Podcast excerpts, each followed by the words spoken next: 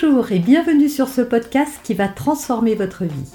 Je suis Noémie de Saint-Sernin, je suis coach certifiée R N C P, auteure de plusieurs livres best-sellers, conférencière, formatrice en développement personnel et en parentalité, référente pour les médias, entrepreneuse, épouse et maman de trois enfants.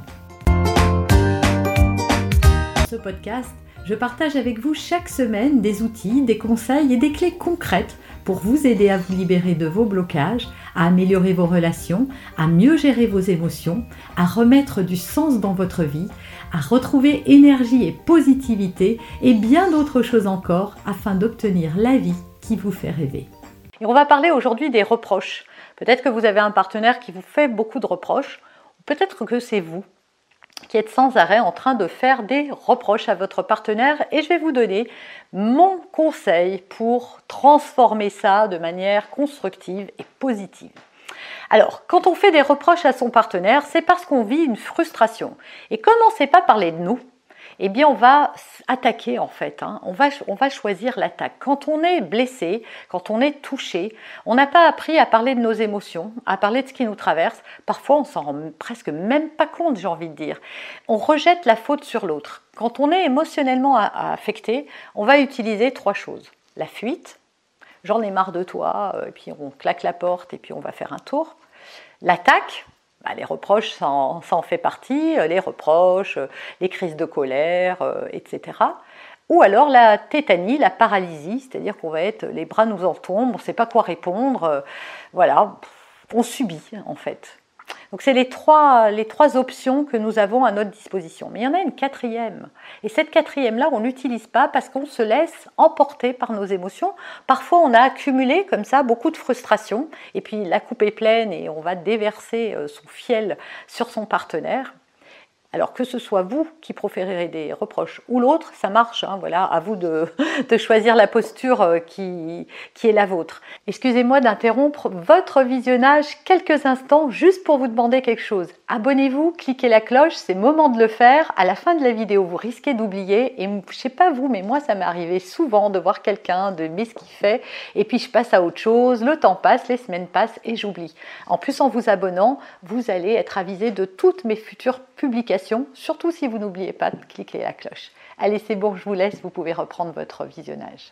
Mais qu'est-ce qu'il faut faire pour sortir de ce cercle vicieux qui, vous êtes bien d'accord, n'apporte rien, brise un peu la relation, en tout cas la ternit, euh, fait qu'on se retrouve chacun dans son coin un peu malheureux, on ne s'écoute pas, parce que quand on fait des reproches à son partenaire, le problème c'est qu'il ne vous écoute pas. Hein. Personne n'être, n'aime pardon, être incriminé. Donc, vous allez faire des reproches.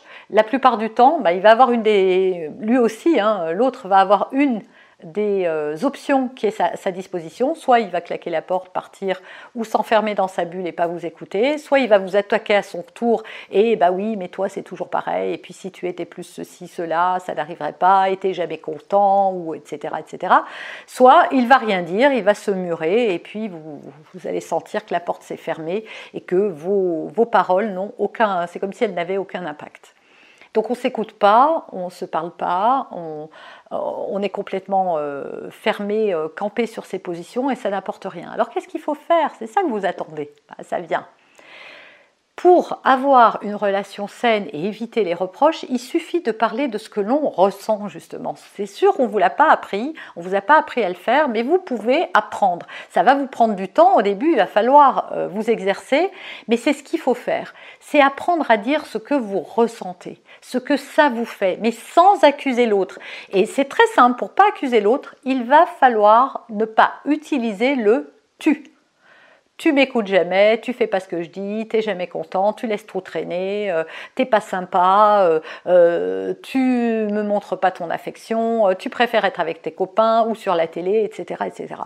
Ça, ça sert à rien. En fait, quand, encore une fois, quand quelqu'un est agressé, il va se mettre dans une bulle de protection. À partir du moment où vous allez, vous allez commencer à parler de vous et de ce que ça vous fait, mais sans impliquer l'autre dans vos ressentis, en en prenant la responsabilité. Je suis malheureuse quand tu regardes la télé et que tu ne lèves pas les yeux quand je rentre à la maison parce que je me dis, et c'est pas tu, c'est je me dis que tu ne m'aimes pas. Et de me dire que tu ne m'aimes pas me fait souffrir et me dévaste. Je suis malheureuse de voir que tes vêtements traînent partout dans la maison alors que je t'ai déjà demandé. Alors non, vous voyez, je viens de faire, un... je viens de faire ce qu'il ne faut pas faire, je t'ai déjà demandé, non, alors que j'ai besoin, parlez de vos besoins aussi, alors que j'ai besoin d'ordre. Parce que quand je vois tout ce linge, je me dis que j'ai passé beaucoup de temps à ranger, à faire qu'on ait un cocon joli, agréable, confortable, et qu'il va falloir que je ramasse parce que ça ne gêne que moi.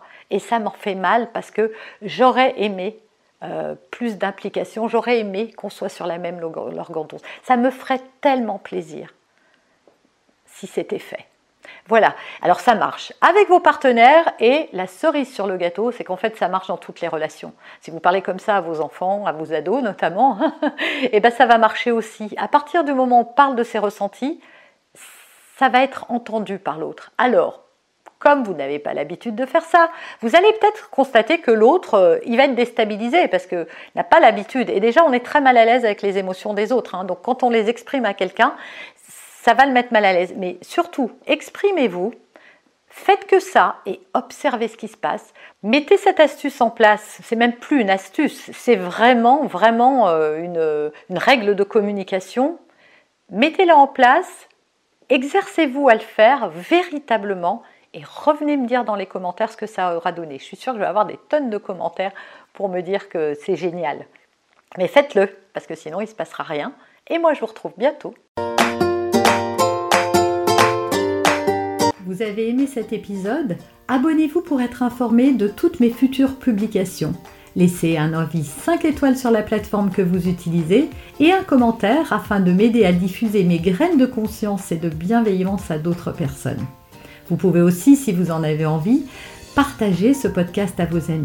Merci, merci d'avance pour votre soutien. Pour aller plus loin, vous pouvez me retrouver sur ma chaîne YouTube, mon site internet et mes réseaux sociaux.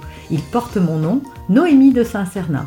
Et si vous souhaitez aller plus loin et vous faire accompagner, venez rejoindre mes programmes de coaching et mes accompagnements. Tout est indiqué sur mon site internet w w w point noémie de saint sernin point com dans la rubrique Mes coachings et formations. Vous pourrez également télécharger gratuitement les coffrets cadeaux que j'ai spécialement concoctés pour vous. À très bientôt!